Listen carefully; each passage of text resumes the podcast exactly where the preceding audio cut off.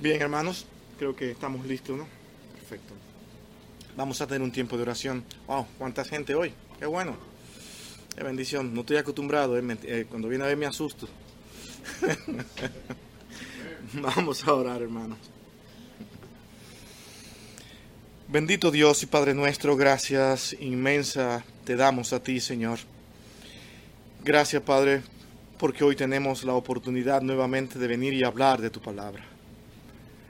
Gracias por cada uno de los hermanos, Señor, y en tus manos lo ponemos para que seas tú, Señor, quien abra nuestros corazones aquí en este tiempo, para que podamos entender lo que tu palabra nos, nos expresa y nos enseña y el verdadero propósito de las mismas escrituras. Que esto, Señor, se haga una práctica en nosotros, que podamos nosotros vivir a la altura de todo lo que ella nos ofrece para que nosotros podamos tener una mejor relación contigo. Que cada uno de sus principios nosotros podamos tenerlo presente en cada actuar en nuestra vida. En tus manos, Señor, estamos para que seas tú quien nos guarde y nos dirija. En Cristo, tu Hijo amado, con gracias lo pedimos todo. Amén y amén. Bien, hermanos, yo quiero que nosotros vayamos hoy a Efesios capítulo 3, versículo 1 hasta el 13. Nosotros vamos a leer esos versos de Efesios. ¿Se acuerdan que nosotros estamos analizando el libro de los Efesios?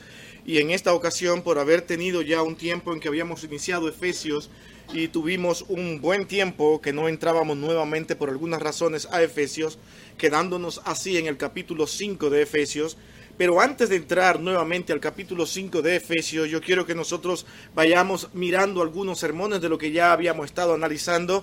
Algunos de ellos ameritan un repaso, algunos de ellos ameritan por colocarle algunas cosas diferentes a las que habíamos dicho antes, de tal forma que necesitamos volver a estudiar algunos de estos textos que hemos visto y lo vamos a hacer con un detrás para adelante y un delante para atrás, de tal manera que nosotros podamos obtener cierta ubicación con lo que en verdad el apóstol Pablo quiere dar a entender con un libro para muchos y para incluso para mí sumamente complicado donde hay tantas verdades con respecto a la iglesia que nosotros muchas veces aún no terminamos de entender, pero que Pablo las explica y debemos buscar entender qué es lo que Pablo quiere realmente decir con cada una de sus palabras que él expresa a aquella iglesia que él en verdad amaba, la iglesia de Éfeso. Vamos a leer en nuestras Biblias en Efesios capítulo 3, pero no sin antes decirle que nosotros vamos a estar mirando algunos textos, solamente lo voy a mencionar y voy a necesitar de ustedes con sus Biblias abiertas para que los vayan mirando y verificando que exactamente es eso lo que estamos diciendo y eso es lo que Pablo quiso decir al leerlo en sus escrituras. Pero normalmente acostumbramos a leer los versos y repasarlo junto con ustedes. Aquí, en esta ocasión, debido a lo que tenemos que analizar, que es bastante, vamos a hacerlo solamente mencionando los textos y usted lo va a leer y si no tiene tiempo de leer, entonces solamente le va a quedar, bueno, pues confiar en mí, en que es así. Y no le recomiendo, ¿verdad? Queremos que usted básicamente escudriñe cada uno de los textos, así que mantenga sus Biblias abiertas para que puedan saber de qué estamos hablando. El texto que hoy nos corresponde, Efesios 3, 1 al 13, dice de la siguiente manera, Por esta causa yo, Pablo, prisionero de Cristo Jesús, por vosotros los gentiles, si es que habéis oído de la administración de la gracia de Dios que me fue dada para con vosotros, que por revelación me fue declarado el misterio como antes lo he escrito brevemente, leyendo lo cual podéis entender cuál sea mi conocimiento en el misterio de Cristo. Misterio que en otras generaciones no se dio a conocer a los hijos de los hombres como ahora es revelado a sus santos apóstoles y profetas por el Espíritu que en los gentiles son coherederos y miembros del mismo cuerpo y copartícipe de la promesa de Cristo Jesús por medio del Evangelio, del cual yo fui hecho ministro por el don de la gracia de Dios que me ha sido dado según la operación de su poder. A mí, que soy menos que el más pequeño de todos los santos, me fue dada esta gracia de anunciar entre los gentiles el Evangelio de las, de las inescrutables riquezas de Cristo y de aclarar a todo cual sea la dispensación del misterio escondido desde los siglos en Dios que creó todas las cosas, para que la multiforme sabiduría de Dios sea ahora dada a conocer por medio de la iglesia a los principados y potestades en los lugares celestiales, conforme al propósito eterno que hizo en Cristo Jesús nuestro Señor, en quien tenemos seguridad y acceso con confianza por medio de la fe en Él. Por lo cual pido que no desmayéis a causa de mis tribulaciones por vosotros, las cuales son vuestra gloria. El título que hemos colocado al leer estos versos y en los que vamos a analizar, y es un título que tomará fuerza a medida que nosotros vayamos analizando, porque solamente decir cuál es el título se ve prácticamente como algo que muy débil, pero vamos a ver si en verdad el título es tan débil o no. El título es el siguiente, El misterio del Evangelio revelado. Ese es el título.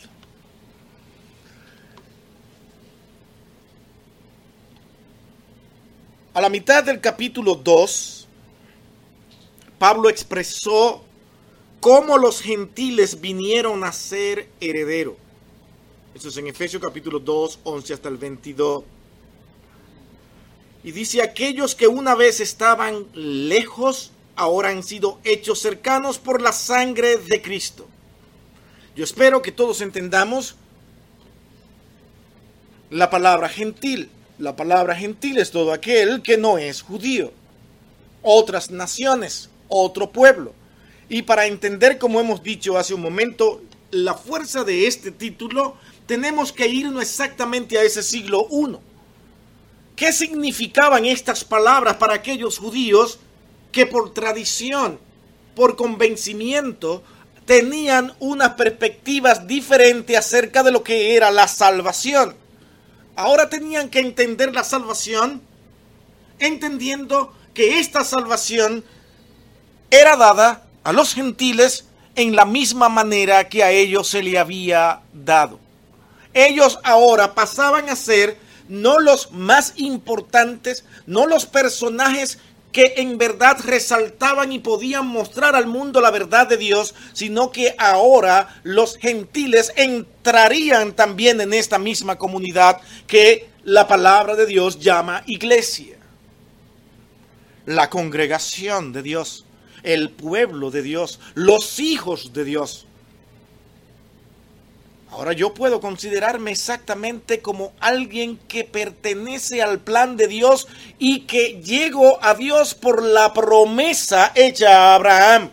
Ahora somos participantes también de la promesa de salvación que Dios reveló a Abraham en su tiempo en el capítulo 12 de Génesis. Como resultado de la obra de Cristo en la cruz, los gentiles y los judíos pueden venir a ser ahora un cuerpo en Cristo. Efesios 2, 14 y 18. Le dije que mantuvieran su Biblia abierta si no iban a tener que confiar en mí.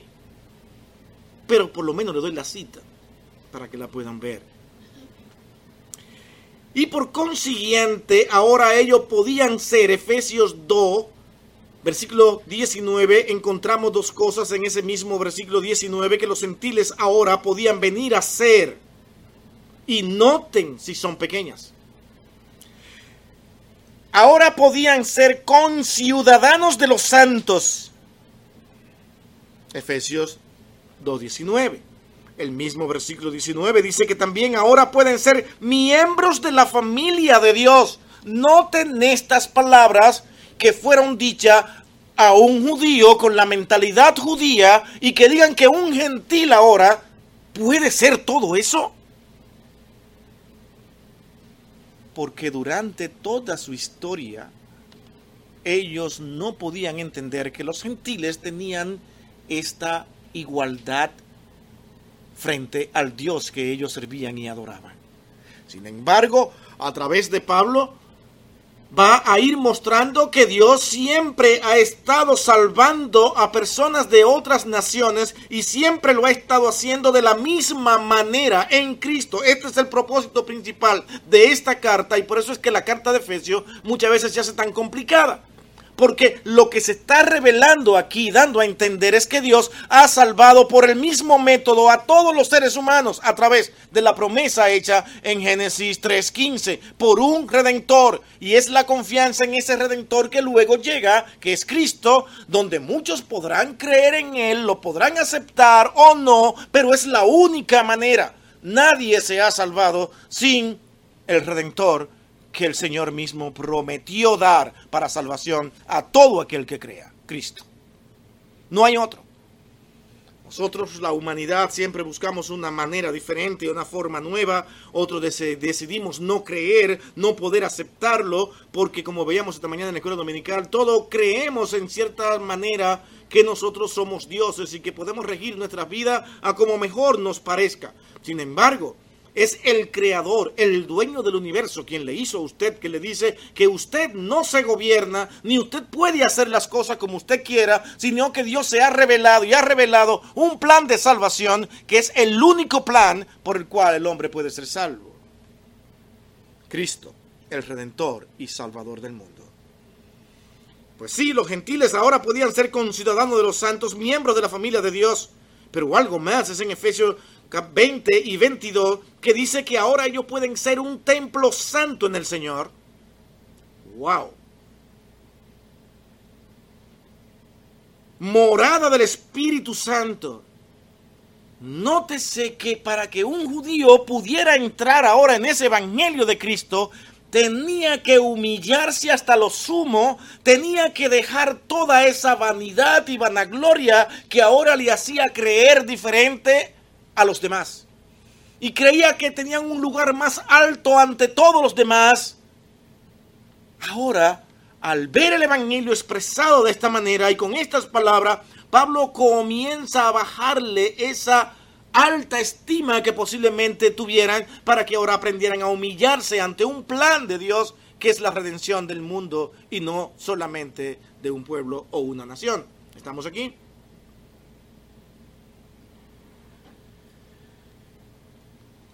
Cuando comparamos ahora a Efesios capítulo 3, 1,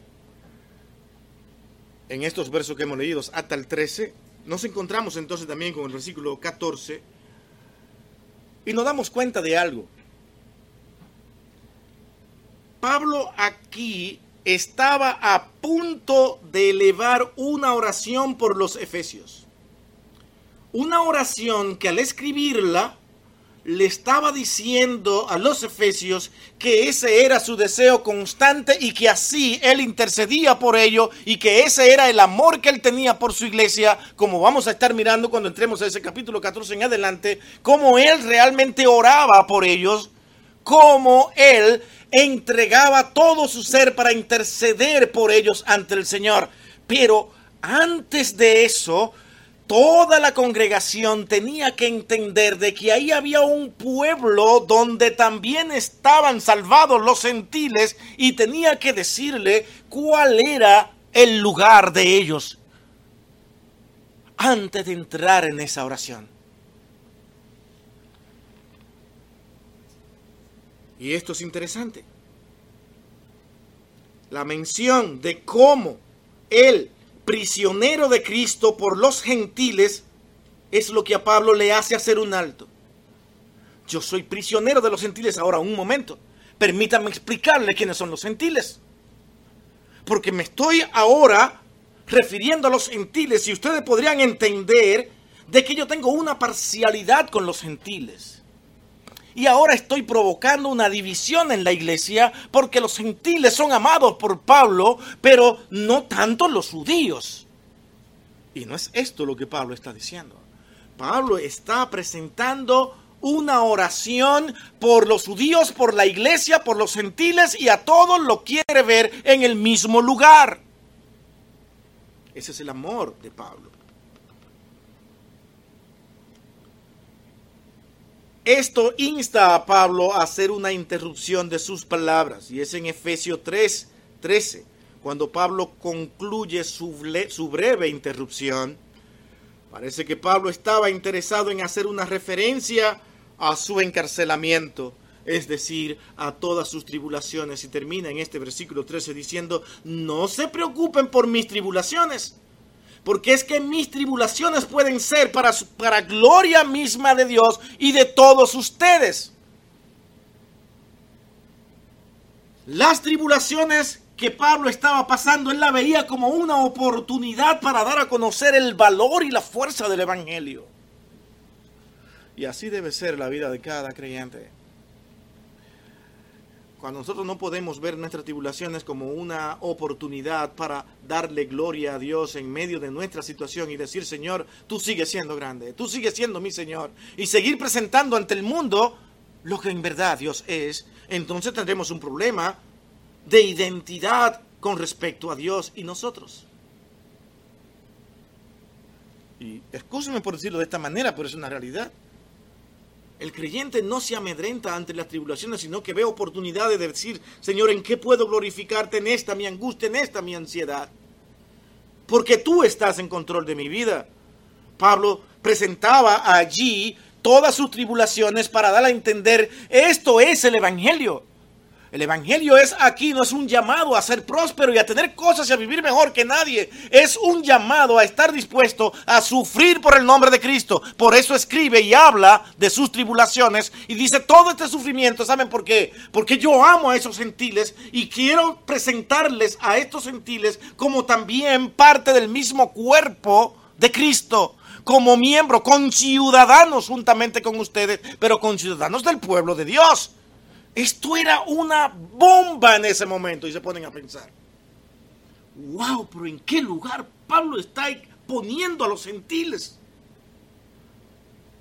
Es muy probable que algunos de los judíos, entre los más fieles y que hayan conocido, entendido en gran manera parte del Evangelio, pudieran decir, ay, qué bueno que los gentiles también están viniendo al Señor, pero realmente a ellos les falta mucho para llegar a ser como nosotros. Porque nosotros fuimos escogidos de una manera especial. Y Dios va a tener un plan inmenso con nosotros. Y nos va a siempre sacar aparte. Además, yo tengo el convencimiento de que cuando lleguemos al cielo, Él nos va a poner en un lugar muy apartado, en un barrio muy separado, porque nosotros somos especiales. Bueno, con estas palabras Pablo está diciendo, no es así. Porque ellos van a ser conciudadanos juntamente con ustedes. Son templo de Dios, porque en ellos está el Espíritu Santo, ya esto era demasiado para ellos. O se humillaban ante ese evangelio y esa promesa hecha a Abraham de salvar a todas las a, varias naciones y él ser padre de naciones, donde estarán todas las naciones dentro de ellas, creyentes salvados, creemos eso o seguimos creyendo que en verdad los judíos son sumamente especiales en el mundo. Y estamos hablando aquí de un concepto que muchos se resisten a creer y no pueden ver la salvación de esta manera. La salvación es un plan de Dios y solamente de Dios, donde Él hizo la cosa como Él quiso y como Él consideró mejor, pero no sin antes dar a entender de que había una simiente. Y esa simiente era Cristo, únicamente Él, y que Abraham sería padre de muchas naciones.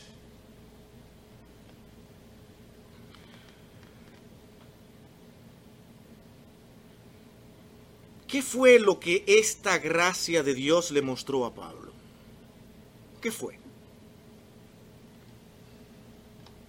Y es una pregunta que deberíamos nosotros hacernos aquí. Si es la suya, qué bueno.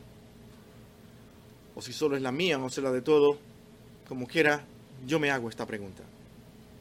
¿Qué fue lo que esta gracia de Dios le mostró a Pablo? Lo que yo encontré en la escritura es lo siguiente.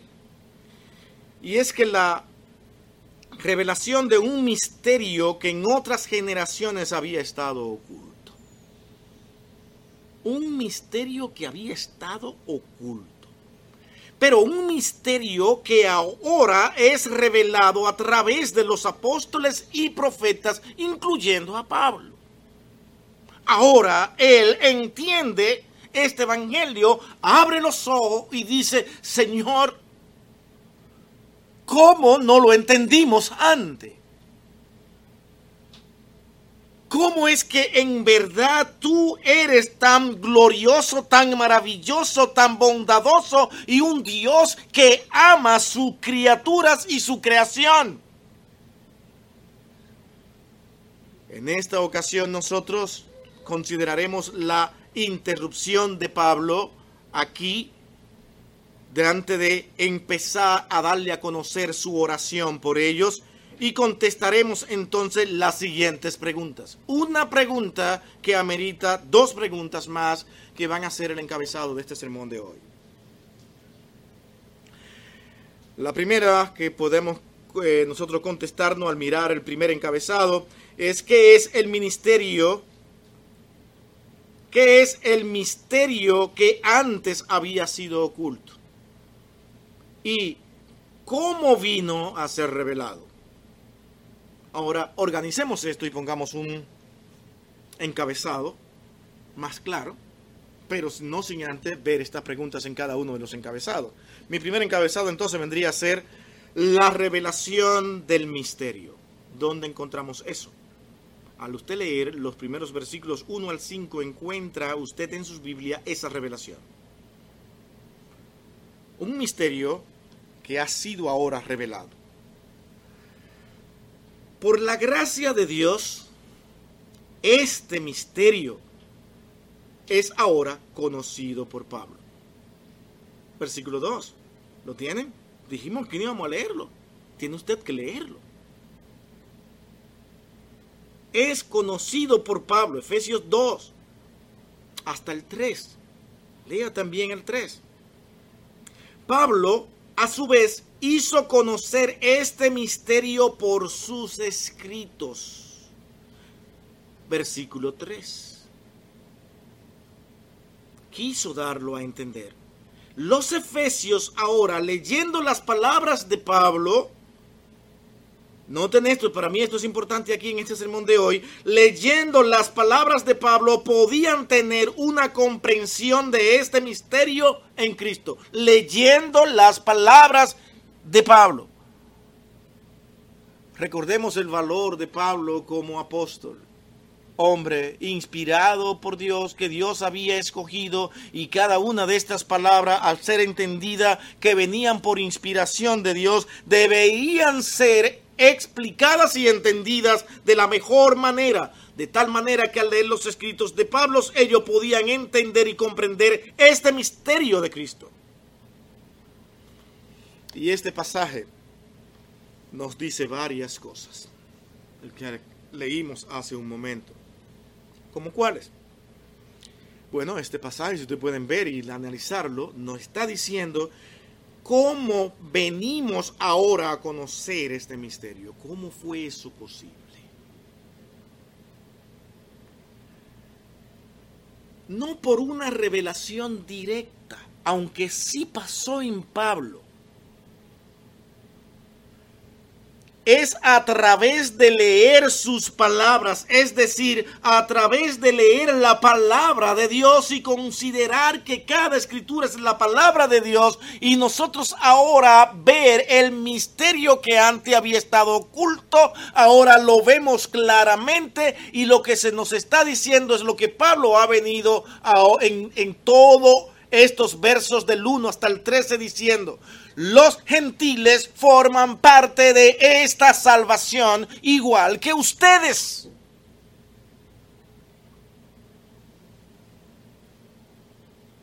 No existe diferencia. Ahora imaginémonos con estas palabras ya los judíos sudando. ¿Qué cosa es esto? ¿Cómo entender esto? ¿Pero qué está escribiendo Pablo? ¿Qué carta es esta? Yo jamás podía entender esto. ¿Cómo es posible? Sí, porque yo los amo a ellos, pero no, pero jamás Pablo pueden ser igual que nosotros.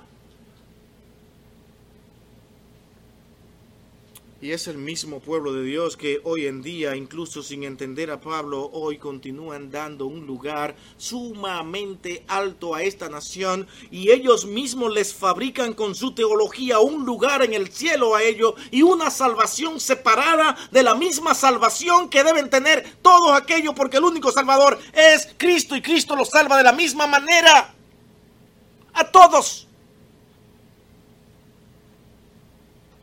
No estás convencido de esto, vamos a ir entendiendo a Pablo poco a poco. Con calma. Pablo podría haber hecho la diferencia. ¿Qué mejor momento en esta interrupción para decir, ah, permítanme explicarle ahora la diferencia aquí que tenemos? No, es que dice, ahora es un solo cuerpo. Y somos uno en Cristo, donde Cristo es la cabeza donde Él es el Señor y nosotros sus siervos. ¿Y a quienes coloca ahí? A todo aquel que crea en Él va entonces a entrar en este proceso de salvación donde va a ser conciudadano, va a ser miembro de la familia de Dios y va a ser y va así también a ser parte del templo de Dios que va a habitar en él su Santo Espíritu, todo creyente. ¿Cuál es la diferencia? No había mejor momento para Pablo expresar y decir, permítame explicarle por qué hay una diferencia muy alta aquí. Entonces los judíos allí dirían, ah, hasta que lo dijiste, eso es lo que yo quería que tú dijeras. Pero ¿cuál es el problema? Se quedaron esperando a Pablo. Pablo no marcó una diferencia aquí, sino que los coloca en la misma situación y glorioso Señor que así ha sido. Porque no hay un ser humano en esta tierra que no necesite de Cristo. Y por las mismas necesidades, por las debilidades y inclinación al pecado constantemente. Todos. Los efesios leyendo estas palabras de Pablo podían tener comprensión de este misterio de Cristo. Ahora vienen a conocer este misterio por una revelación no directa, pero sí por los escritos que ahora estaban ellos por primera vez mirando y entendiendo. La palabra de Dios es entendible. Algunos piensan que no, que es difícil entenderla. Y esto lamentable es así. Y como consideran que es muy difícil, aún continúan mirando estas palabras de Pablo cuando dice que es un misterio. Si el mismo Pablo dice que es un misterio, ¿cuál es el problema aquí? Comencemos con decir esto. Claramente, Pablo quiso que las personas entendieran lo que le estaba diciendo su conocimiento en el misterio de Cristo. El problema es que algunas personas tienen es que no entienden el uso del término misterio. Y todos nos confundimos con esto. Yo no sé si usted, como cultura, cuando veía una película de terror, le decía película de misterio y hasta en cierto grado tenía razón, porque cada una de estas películas mantenían cosas ocultas, cosas que usted no sabía, pero eran películas de terror. Un misterio es algo oculto, pero que está sucediendo. ¿Por qué es oculto? Porque yo no sé cómo funciona.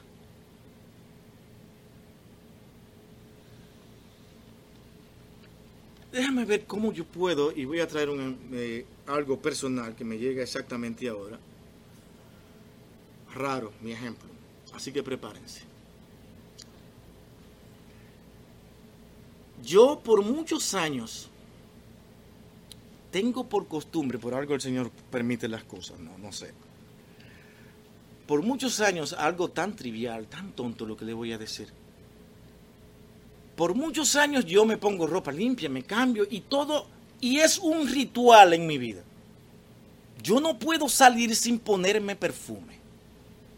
Así sea mistolín que el que tenga. Y saben lo que es mistolín algunos, ¿no? Pero tengo que ponerme dos gotas de mistolín porque ya tengo que oler algo. Pero ¿sabe qué? Esta mañana no me puse perfume. ¿Y cuál es el misterio? Bueno, es un misterio porque yo no entiendo cómo eso pudo haber pasado. Y yo necesito una explicación, ¿sabes? ¿Por qué, ¿Por qué después de tantos años, hoy, hoy? No entiendo. Pero tiene que haber alguna explicación. Algo pasó. Que hoy yo no sentí que debía ponerme perfume. ¿Ves lo que es un misterio? Algo que sí ocurrió, pero que yo no entiendo el por qué. ¿Qué es lo que Pablo está diciendo aquí? Es que este misterio que ustedes sabían que estaba ocurriendo, Dios se continuaba salvando personas y muchas veces salvando también de otras naciones, pero usted no sabía cómo esto pasaba. Hasta que Pablo ahora dice, este misterio ha sido revelado. Es algo que ya está descubierto, que ha sido dado a conocer y yo se lo voy a escribir para que ustedes entiendan qué es lo que Dios ha querido hacer en medio de todo esto.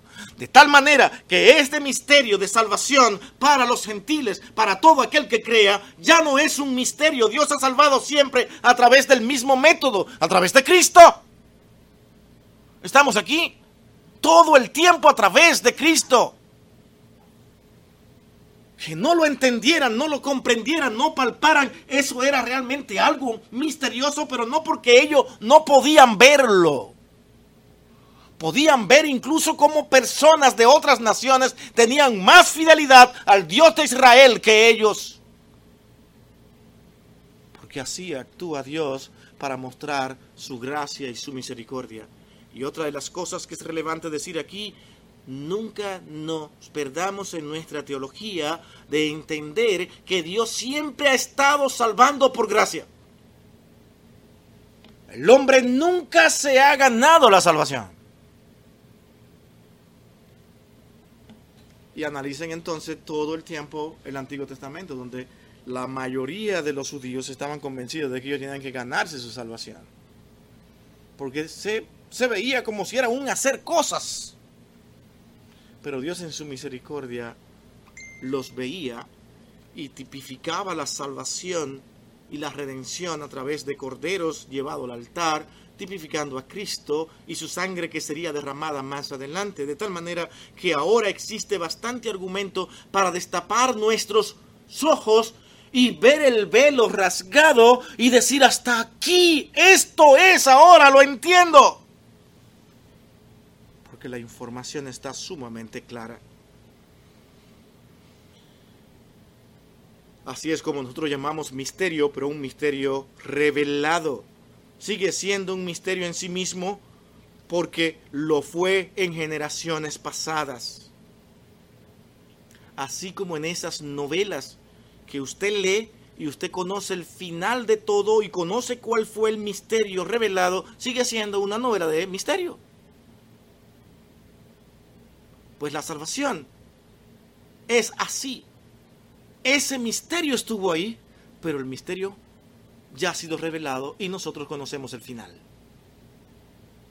¿Me doy a entender? Ya sabemos dónde estamos. Aunque usted no pudo haber leído y entendido su final, aún usted podía referirse a la novela como misteriosa. Así también con el misterio de Cristo, se le llama así porque así había sido por largo tiempo, aunque ahora lo conozcamos finalmente, lo que había sido un secreto, como varios textos lo especifican, y lo vamos a leer, esto sí, de la misma manera es el caso aquí. Consideremos entonces los siguientes pasajes. Y lo voy a sacar de Efesios por lo menos en dos versos de lo que vamos a leer. El primero es Romano, capítulo 25, versículo 26.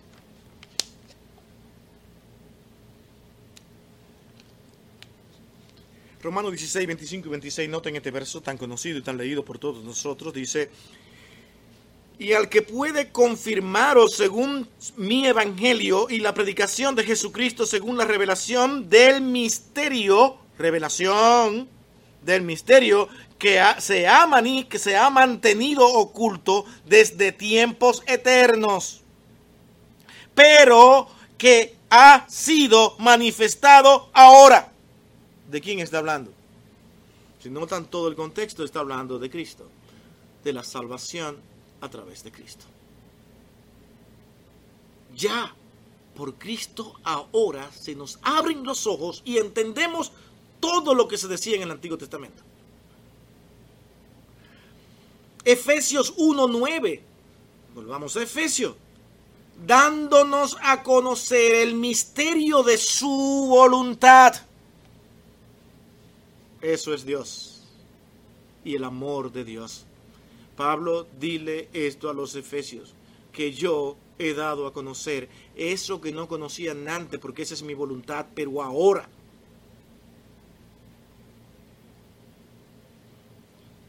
Y es en Efesios 3:5 que dice, misterio que en otras generaciones no se dio a conocer a los hijos de los hombres, como ahora es revelado.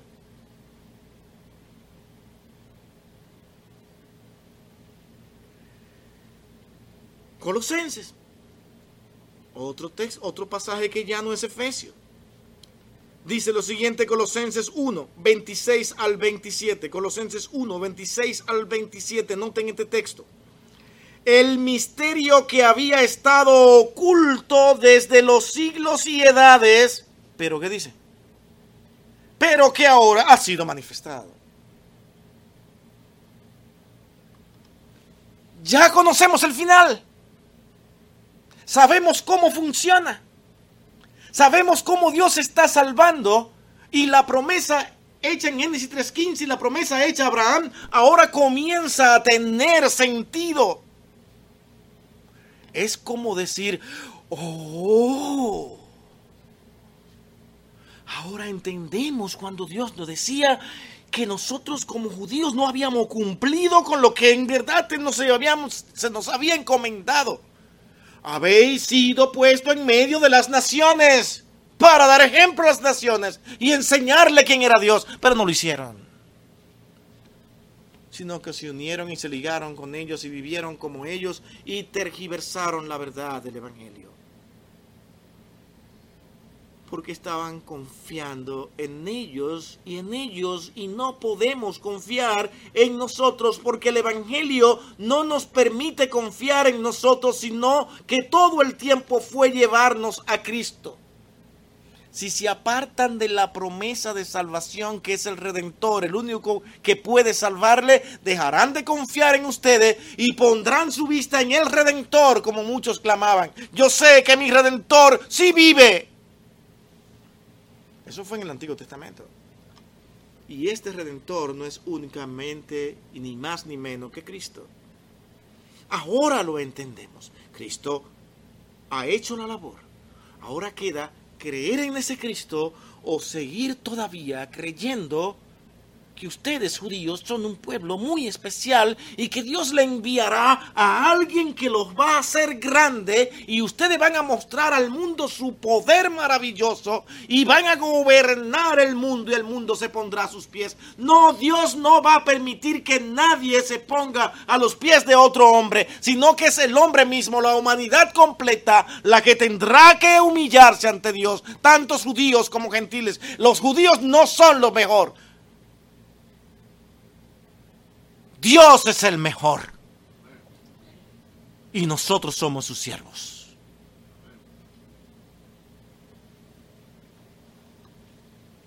Segundo encabezado.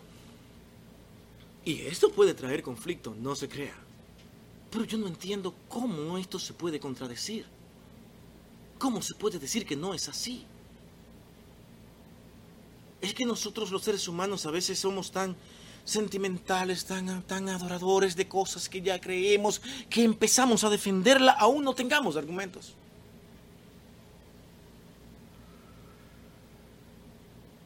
Veamos mi segundo encabezado ahora, cómo funciona esto, la explicación del misterio revelado. Y esto lo encontramos en los versículos del 6 hasta el 12. Repetimos nuevamente, porque es lo que Pablo quiere dar a entender. La explicación comienza dando a entender que en esta salvación él involucra a los gentiles. Es decir, aquellos que nosotros vimos en el capítulo 2, quienes a su vez eran extranjeros de la ciudadanía de Israel. Así eran. Ajenos a los pactos de la promesa, Efesios 2.12 y es en ese mismo versículo 12 que dice, sin esperanza y sin Dios en el mundo. Pablo lo está escribiendo y le dice, así eran estos gentiles. Perdónenme hermano, pero no puedo orar por la iglesia ni presentarle mi oración sin antes dar a entender quiénes son esos gentiles que están ahí entre ustedes. Pero Pablo es que lo está poniendo casi hasta mejor que nosotros, porque tú dices que tú por ellos, dice, te has sacrificado es que Pablo cuando habla de que Él se ha sacrificado por ellos es porque también está incluyendo a los judíos porque es el mismo evangelio, la misma salvación y por el, mismo sacrificio que Él está pasando involucra a los judíos y gentiles. Yo sufro por los gentiles. Así es que todo mi padecimiento son por estos gentiles no lo tengan al menos. Pero el que estaba leyendo tenía que entender de que no los estaba separando, sino que simplemente estaba diciendo, incluyámoslos a ellos en el sacrificio que yo hoy tengo que pasar por hablar de esta manera y presentar este evangelio de esta forma. Era normal que presentar un evangelio como este en un sistema de gobierno como el que Pablo tuvo que vivir, donde este evangelio estaba sacando a muchos de los fieles a otras adoraciones de ídolos, de otros dioses, y lo estaba llevando al mundo de los judíos, él tuviera que ser interrogado y, presentado varias veces, que tal vez nosotros nunca vamos a conocer cuántas veces, pero asediado, porque que el problema es, fulano estaba antes con nosotros, profesaba amar a nuestros dioses y ahora él está hablando en contra de nuestros dioses. ¿Por quién? Es que te voy a decir, el culpable de todo esto es Pablo. Y Pablo se quiere tal vez hacer un grande, se quiere tal vez hacer rey. ¿Qué tantos comentarios podrían haber ocurrido cuando la gente entra en celos? Pablo tenía que ser perseguido y junto con él la iglesia y todo el que profesa a Cristo, simplemente porque ahora una inmensa cantidad de gentiles estaban siendo cristianos ahora. Y Pablo quería que los judíos que estaban allí no menosprecien a estos gentiles que estaban entrando a la iglesia de Cristo, sino que lo tuvieran, que tuvieran bien entendido que esto era el plan de Dios.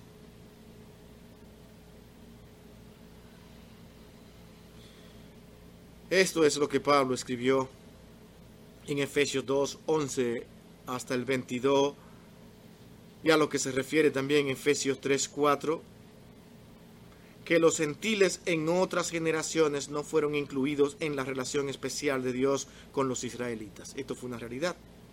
Ahora pueden venir a ser parte de las familias espirituales de Dios y herederos de las maravillosas promesas que Dios ha hecho posible a través de Jesucristo.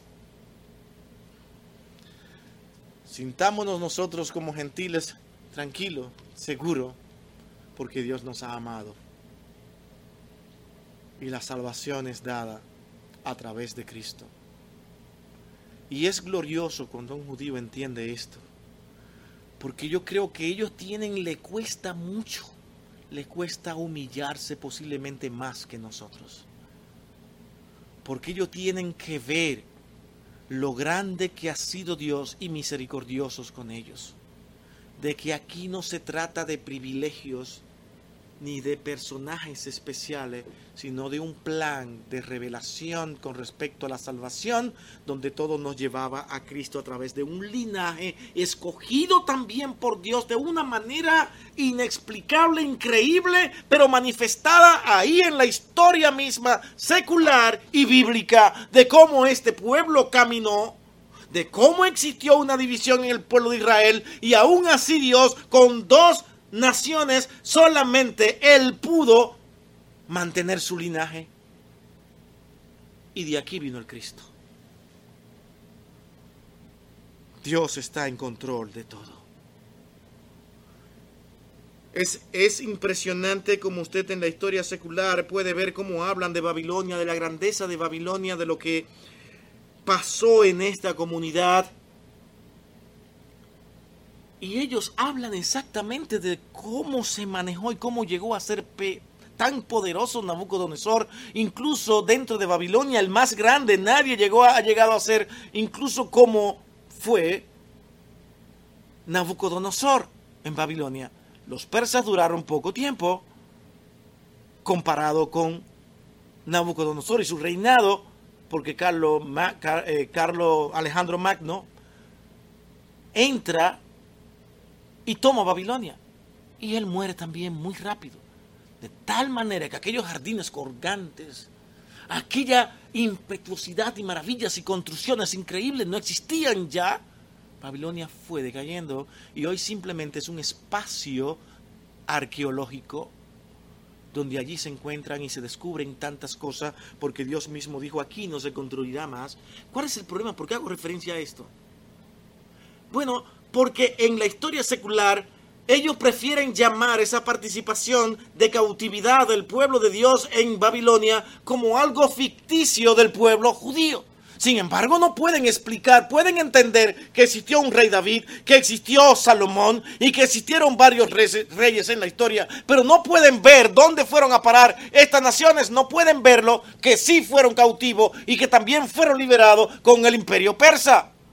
No lo pueden ver porque no les interesa. Prefieren ver a Dios como algo que no es real y prefieren ver sus historias. Lo que ellos consideran que sucedió y le es difícil hacer énfasis en el acontecimiento más importante. Dios ha cuidado la humanidad para traer a Cristo donde no ha elegido un pueblo para que sea maravillosamente especial, sino para que ellos mismos se vean dónde pueden caer, llegar incluso a ser cautivos y luego liberados también para que continúen este linaje y Cristo, el redentor del mundo, la simiente, no las simientes, pudiera llegar y salvar a la humanidad. Y Pablo está tratando de explicar esto de manera sencilla.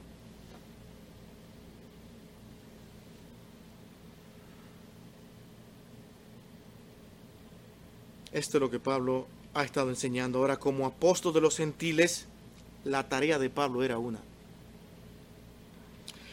Es en Efesios capítulo 3, 7 al 12, que él dice, ¿saben cuál es mi labor, hermanos? Se la voy a escribir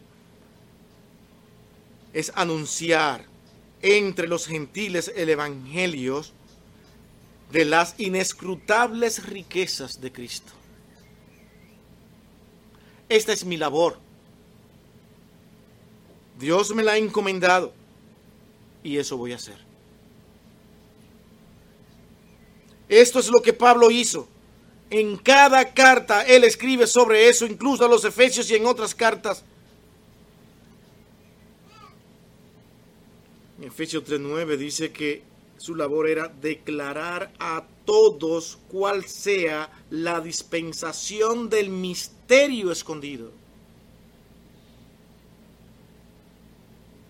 Este es el tiempo de dar a conocer ese misterio escondido. Todos somos salvados por Cristo.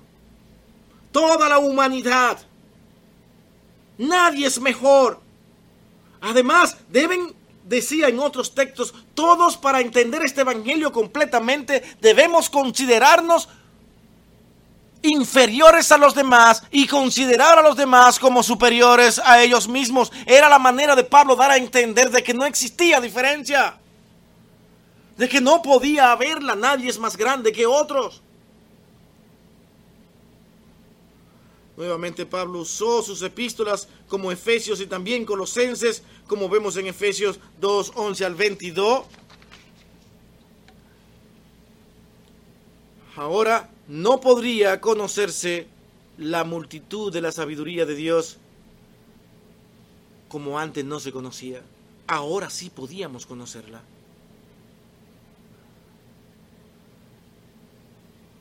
Es en estos versículos que Pablo extiende sus pensamientos. Ahora, él acaba de pronunciarse y decir, esta es mi labor. Yo he cumplido con ella.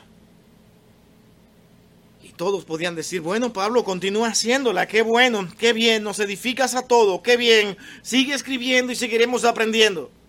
Pablo ahora extiende este ministerio a la iglesia.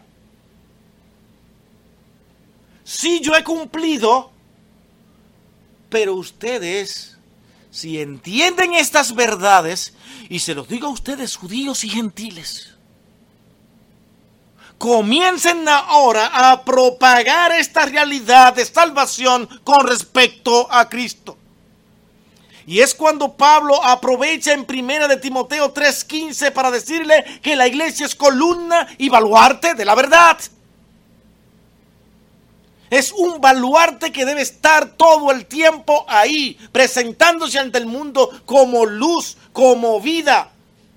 Pero debe darlo a entender. La iglesia debe estar involucrada en la proclamación de la sabiduría de Dios. La iglesia hace esto por medio de dos cosas. Por lo que ella es como iglesia y por lo que enseña. ¿Quién soy yo como iglesia? ¿Qué es lo que Pablo acaba de decir que somos nosotros como iglesia? Bueno, somos cuerpo y templo del Espíritu Santo. Somos conciudadanos del reino. Y somos herederos juntamente con Cristo. ¿Eso soy yo como iglesia? ¿Y me voy a quedar callado? Sin dar a conocer estas gloriosas maravillas que Dios en su gracia ha hecho en mí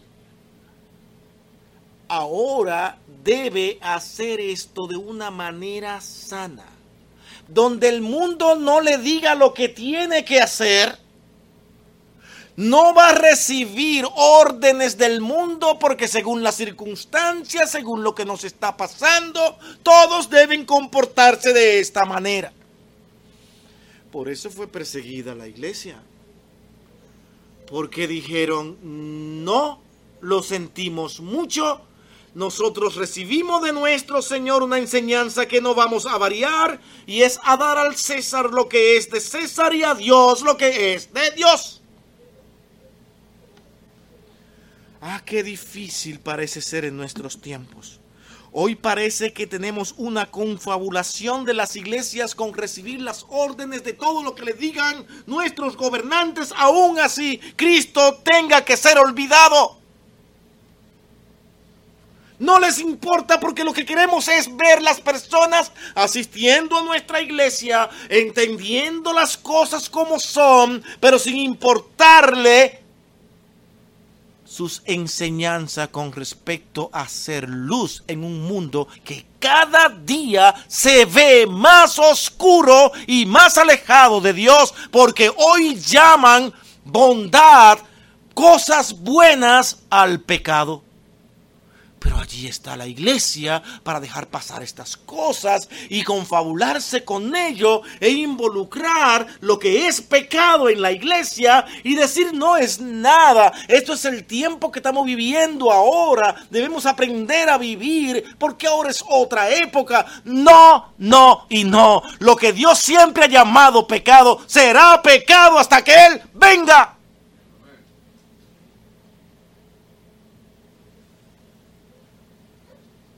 Si mañana nos quieren cerrar esta congregación, que la cierren. Y nosotros como iglesia seguiremos proclamando el nombre de Cristo y diciendo no, no y no.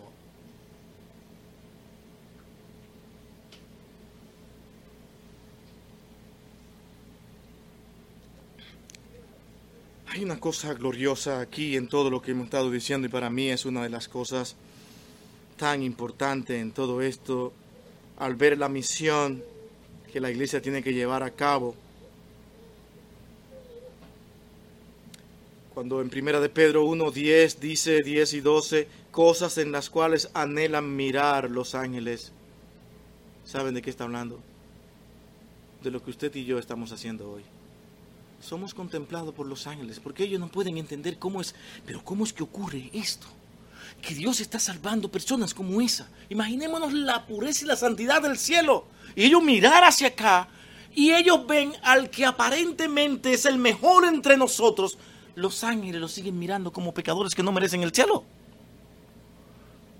Dice, pero ¿cómo es que Dios lo puede salvar?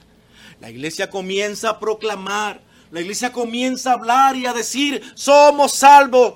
Ángeles que nos escuchan ahora, somos salvos, no por nosotros, no por nuestros méritos, sino porque ya Cristo lo hizo por nosotros y comienzan a ver la gloriosa magnitud de salvación de Dios, que sin que el hombre pudiera merecer nada, Dios lo salvó y los ángeles allí junto con nosotros glorifican al Padre, glorifican a Dios por la salvación que está ocurriendo en esta tierra.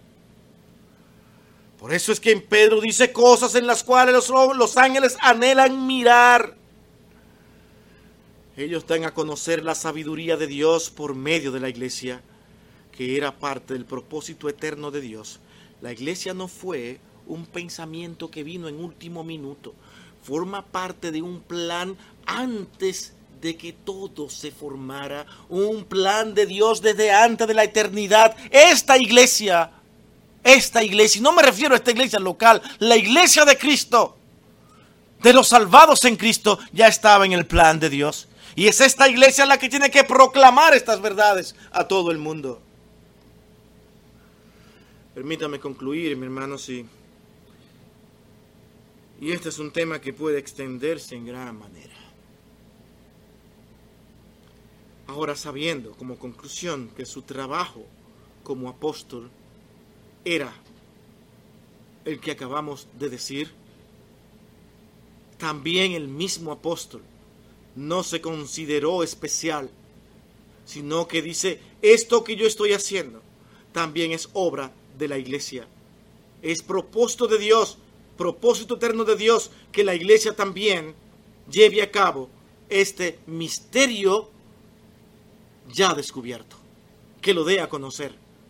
Tenía la gran seguridad y confianza en que Dios estaría envuelto en, las, en la iglesia de Cristo que Él cuidaría de su iglesia, que guardaría su remanente, que estarían los fieles servidores de Dios haciendo lo que han tenido que hacer y lo van a hacer hasta el día que el Señor venga. No sabemos cómo. Pero la iglesia de Cristo va a permanecer. Y es nuestro anhelo, nuestro deseo que tanto usted como yo, todo lo que estamos aquí, pertenezcamos a esa iglesia. Y que Dios en el cielo nos esté mirando aquí en este instante como miembros de su iglesia, como hijos suyos. Mire todos los títulos. Hijos de Dios, coherederos del reino juntamente con Cristo, con ciudadanos. Somos un solo pueblo. Dios nunca ha tenido dos pueblos, uno mejor que otro, sino un solo pueblo, la iglesia de Cristo la congregación de Dios, porque eso es iglesia.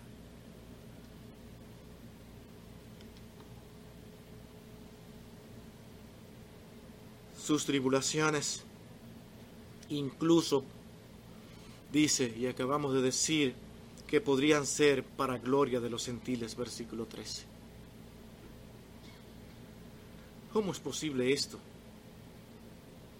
Aún en su encarcelamiento, Pablo era allí embajador.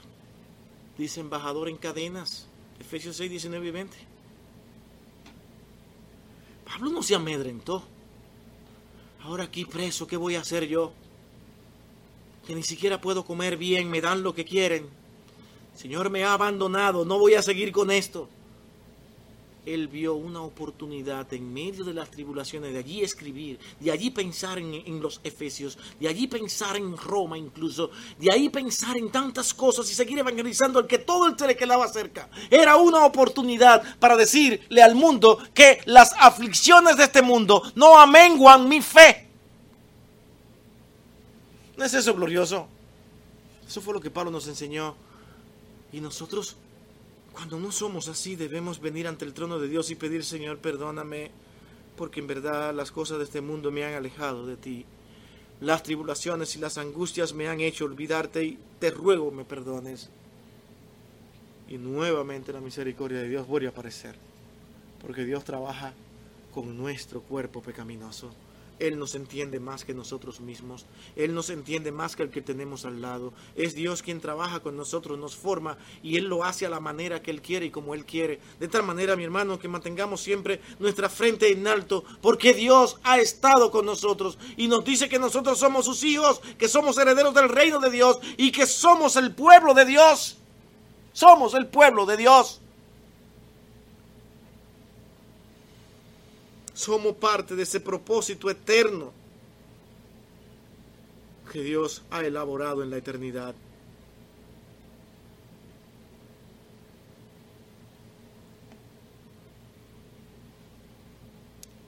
¿Lo entendemos? Cada vez que nosotros entendemos esto, obligatoriamente tenemos que irnos a un solo lugar porque que es inevitable que tengamos que hacer una autoinspección. Y te digamos, Señor, pero yo quiero ser mejor. Inmediatamente nosotros pensamos en nuestra responsabilidad. Sí quiero ser responsable. Ahora, ¿cuál es la actitud? Señor, te prometo que lo voy a hacer. Voy a cambiar mi vida. Voy a ser mejor. Voy incluso a hablar de tu palabra. Voy a hablar a otros de Cristo. Y piensas en todo lo que ves en la escritura, incluso lo que has entendido hoy, dice lo voy a hacer. ¿Cuál sabe cuál es el problema? Que pones tu confianza en ti mismo. Y todo lo que hemos estado mirando aquí es el misterio que no se conocía antes, que la salvación no depende de ti, sino de Cristo, que debes mirarlo a Él, debes humillarte ante Él, porque cuando estés en el cielo tú no vas a ir con una lista alta de este tamaño de cosas buenas que tú hiciste, porque con esta cuando Dios la vea, tendrá que darme el mejor lugar, porque así he vivido yo. ¿Y sabe qué dirá el Señor? Lo mismo que dice en Efesios 2, 8 y 9. No por obra para que nadie se gloríe. Y tú irás pensando que te vas a gloriar, porque yo he sido una gente buena. Yo no he matado a nadie. Todo el tiempo he sido deprendido, doy lo que tengo. Y Dios va a mirar eso. No, ¿sabe lo que Dios va a mirar? Que tú entendiste que tú eres un perverso pecador que necesita de la gracia de Cristo. Eso es lo que Dios va a entender. ¿Entendiste eso? Sí, Señor, porque lo entendí. Es que estoy aquí y empecé a hacer cosa buena para que tú veas que soy diferente. Si no lo hubiese entendido, no hubiese comportado de esa manera. Sí, pero tú entendiste que todo eso que tú hacías no te hacían elegible para estar delante de mí. ¿Cómo que no, Señor? No, porque todo tenía que ser dirigido a la gracia de Cristo, a la gracia del Padre que nos dio a Jesucristo para salvación. ¿Por qué tú crees que tú eres grande? Que tú puedes presentarme todas tus cosas buenas.